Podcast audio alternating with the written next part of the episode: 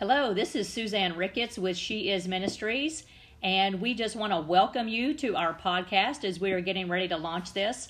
Uh, she is Ministries is a women's ministry, and we are founded on Proverbs 31 25. She is clothed in strength and dignity. She can laugh at the days to come. So, on this podcast, we're going to be uh, pretty much running the gamut uh, on anything. We're going to unpack a lot of different subjects uh, in terms of like wisdom. We're going to walk out unforgiveness, pride, faith, wilderness seasons, just so much. There's so much to unpack in God's Word. And so we just encourage you to come along with us. Uh, our hope is that we really desire for women to just see themselves as beautiful daughters of the King uh, and just to for you to develop a deep intimacy uh, with the Father and to walk out, just get a kingdom mindset as you walk out and know who you are in Christ and know whose you are and the freedom that that gives you to move in His power and His fullness here today. And so that is just really, uh, we want to encourage you, we want to equip you, and we want to empower you in the Word of God and what He has for you in this life now. So join us.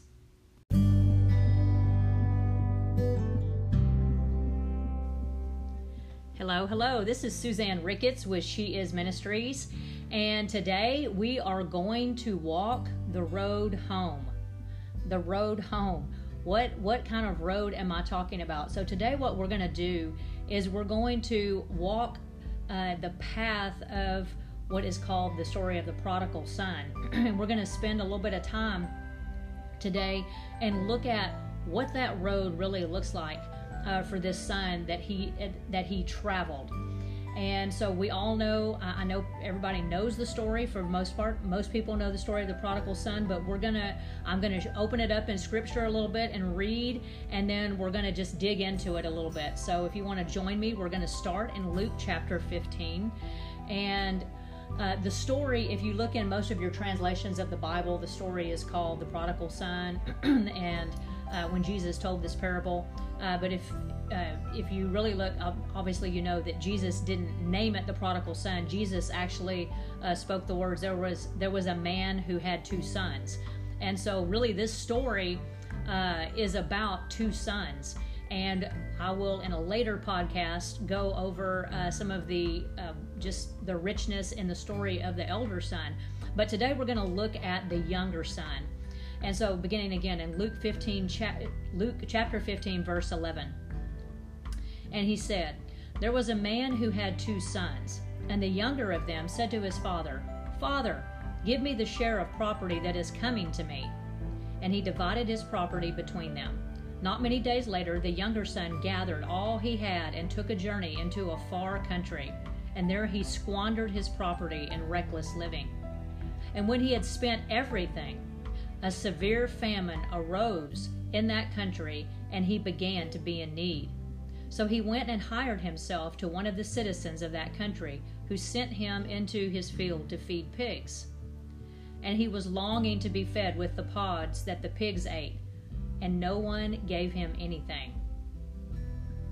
Verse 17 But when he came to himself, he said, How many of my father's hired servants have more than enough bread, but I will perish here with hunger? I will arise and go to my father, and I will say to him, Father, I have sinned against heaven and before you. I am no longer worthy to be called your son. Treat me as one of your hired servants. And he arose and came to his father.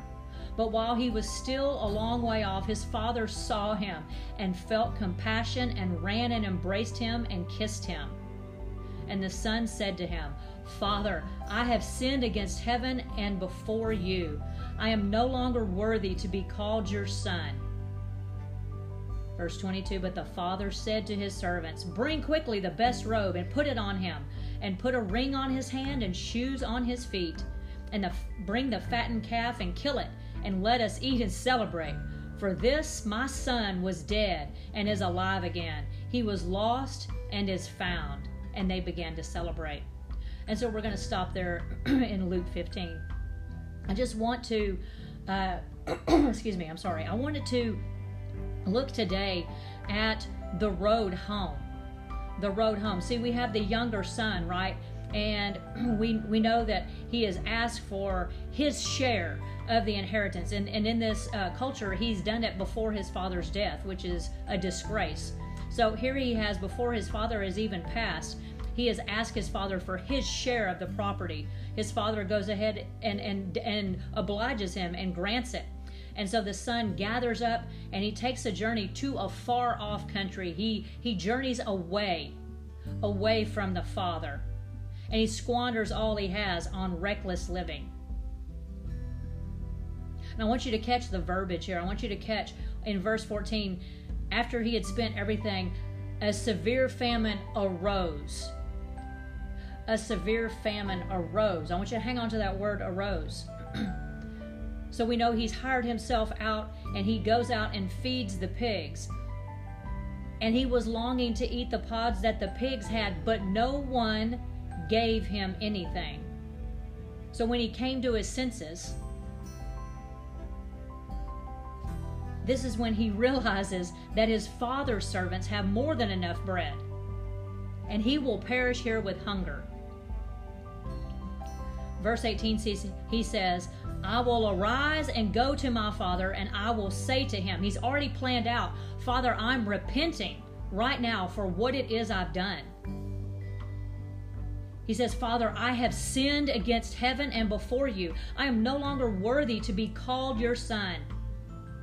Treat me as one of your hired servants. His heart is already repentant. He has already planned. I am going to come before my Father and I'm going to lay out, I'm going to ask his his forgiveness. I'm going to say that I'm no longer worthy to be your son.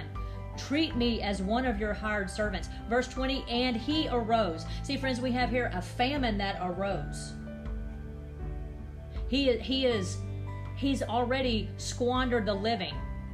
He, he's already squandered what he has. But when it really hits home is when the famine arose and there's a real hunger. There's a, a, a realization of where he really is and what he's really done and really how far away he is from home. And so, as the famine arose, the famine caused him to arise. And he even says, I will arise. He's already mapped out this is what I'm going to do. I am I am sorry and I'm going to go before my father and I'm going to repent. And then in verse 20, he actually arose and came to his father. So here what I'm what we're here today what I want to open up and really um, unpack is that the road home, friends, is a road of repentance. It's a road of repentance. See, we can return. We, uh, we are never far. We are never too far from the Father. We are never so far gone that we cannot return home. And the Word of God says, For all have sinned and fall short of the glory of God. So see there's not one of us that doesn't that isn't in need of repentance. There isn't one of us that isn't in need to repent and return. And that what that is what this young young son, this is what his story is about is the return. It is about the repent and the return as well as the, how the Father, the, the richness of how the Father receives him in that place of the repent. It wasn't just a return home, it was a repentant heart that returned home.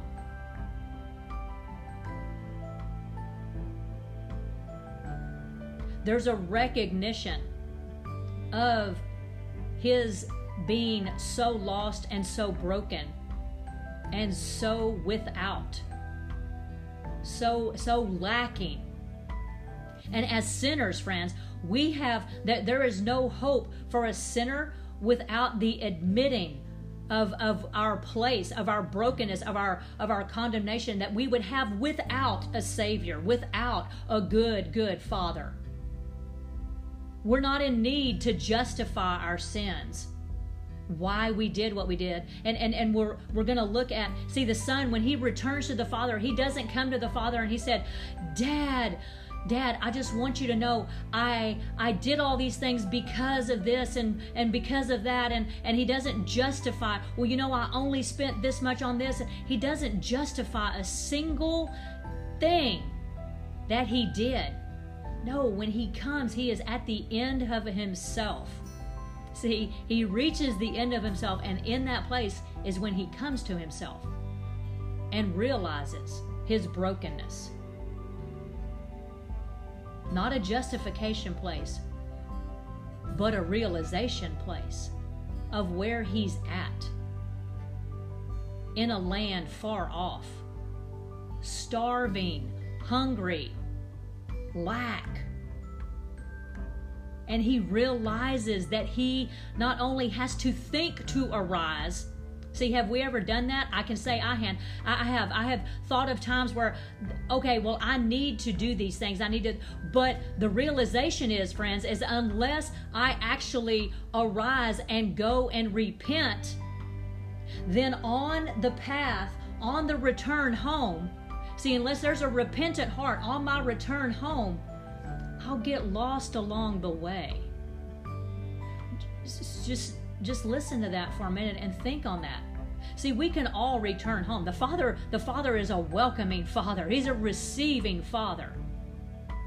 But it's the repentant place that leads us straight home. It, it, it, makes the, the path to repentance, the road to repentance is straight to the Father's heart. There's no meander, there's no side turns, there's no distractions. Nothing will keep us from the return when we have a contrite heart. Nothing keeps us from that return, that straight path. And as he comes to the Father,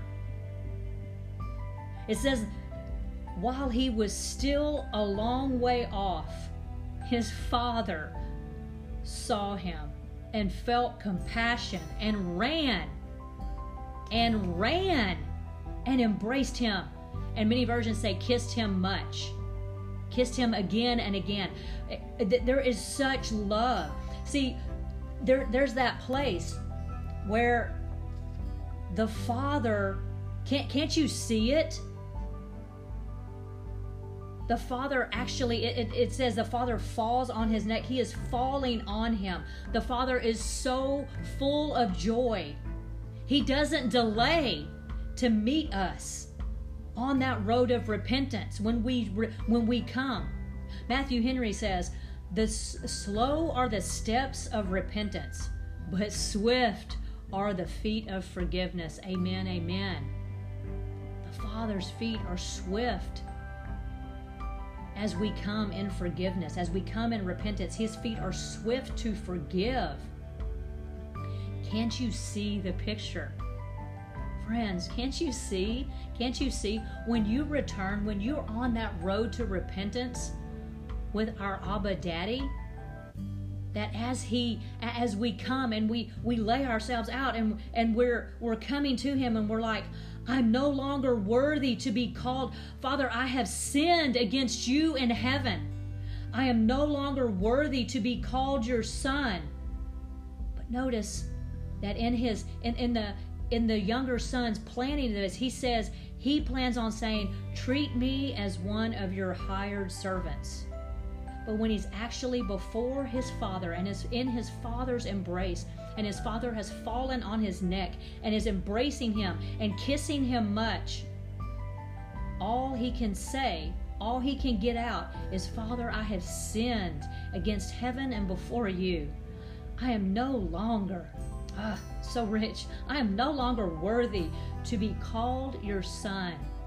And the father immediately says, Bring quickly. He doesn't see the son doesn't even get to finish. Treat me as a hired servant. His son doesn't even get to get to those words because God wants us to know that we're his sons and we're his daughters. That we're his sons and we're his daughters that we don't ever have to think of ourselves as being a hired hand. That we don't ever have to think that we don't truly abide in the home, that truly all the rights of sonship and daughterhood are not ours, but that they're fully ours. And as we walk the road home and we step onto that path. We have to arise to step onto that path of repentance. We can't just sit in the pigsty and think of, hey, I'm going to do this. Hey, what's life going to be like when I do this? No, we actually have to arise to step on that path ourself. And once we do, and our feet begin on that path of repentance, we can be assured that the Father will be swift to meet us there. That He won't delay, that He doesn't tarry, that He doesn't make us stay in the waiting, but that He comes quickly with an embrace, with kisses, with cause and reason to celebrate. Because once we were lost, we were lost, but now we have been found. We have returned to the to the house. We have returned home. See, sins. See, see friends, sin. When, when we get in that sin place, and, and, we want to squander it all and we think that that's high living right and, and sin lies to us and it takes us down a path that we truly never want to walk we think we do but we truly never want to walk and we truly can't pay the price and it leaves us empty and starving and far, far away from where we truly want to be in the embrace, in the glory, in the celebration. And it sucks, sin sucks all the marrow from our bones. It leaves us dry, it leaves us dead and wanting, half dead. But, but, if we're in that prodigal place, we're never too far. We're never too far. We're never so far gone that we can't arise and take that step. And in taking that step and putting ourselves with that contrite heart, putting ourselves on that path to return, that God will be swift to meet us there and he will come with the embrace and he will come with the best robe and he will come and to put a ring on our hand and shoes on our feet and to remind us that we're a son or we're a daughter and that we've always been a son or a daughter and we've never left that. We've never been less than a son or a daughter. We've never been less than We've never been less than his son or his daughter. And what a glorious celebration when we return. There's such joy in the house. Friends, you aren't a slave, you aren't a servant, you aren't someone living on the outside. Doesn't matter how much you've done. You aren't someone who has occasional access to the Father. You aren't someone who has an occasional trip inside the house, but He's going to always put you out because of what you've done. No, that's not His heart. That's not His heart. You read His heart right here. No matter what you've done, squandered it all, doesn't matter. It doesn't matter. It doesn't change the fact that your identity is a son of God or a daughter of God.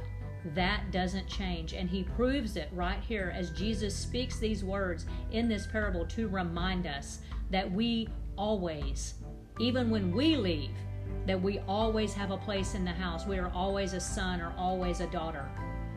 We're never too far gone for the love of God. He can always reach us and He always welcomes us with open arms, ready to embrace us and give us a kiss and ask us, Come back in and let's celebrate that you have returned. For this son or daughter of mine that was dead is alive again. She was lost, he was lost, but now is found. Let's celebrate. Amen. Friends, I just want to encourage you today to get on the road home. Step onto that path. Arise. I don't care how far of a land away you are. Come to a place of repentance and step onto that path and watch forgiveness come flooding in and meet you Daddy, his, your Abba Daddy wants to meet you right there and embrace you and love you all the way home. He's a good father. I hope you you have a most blessed day.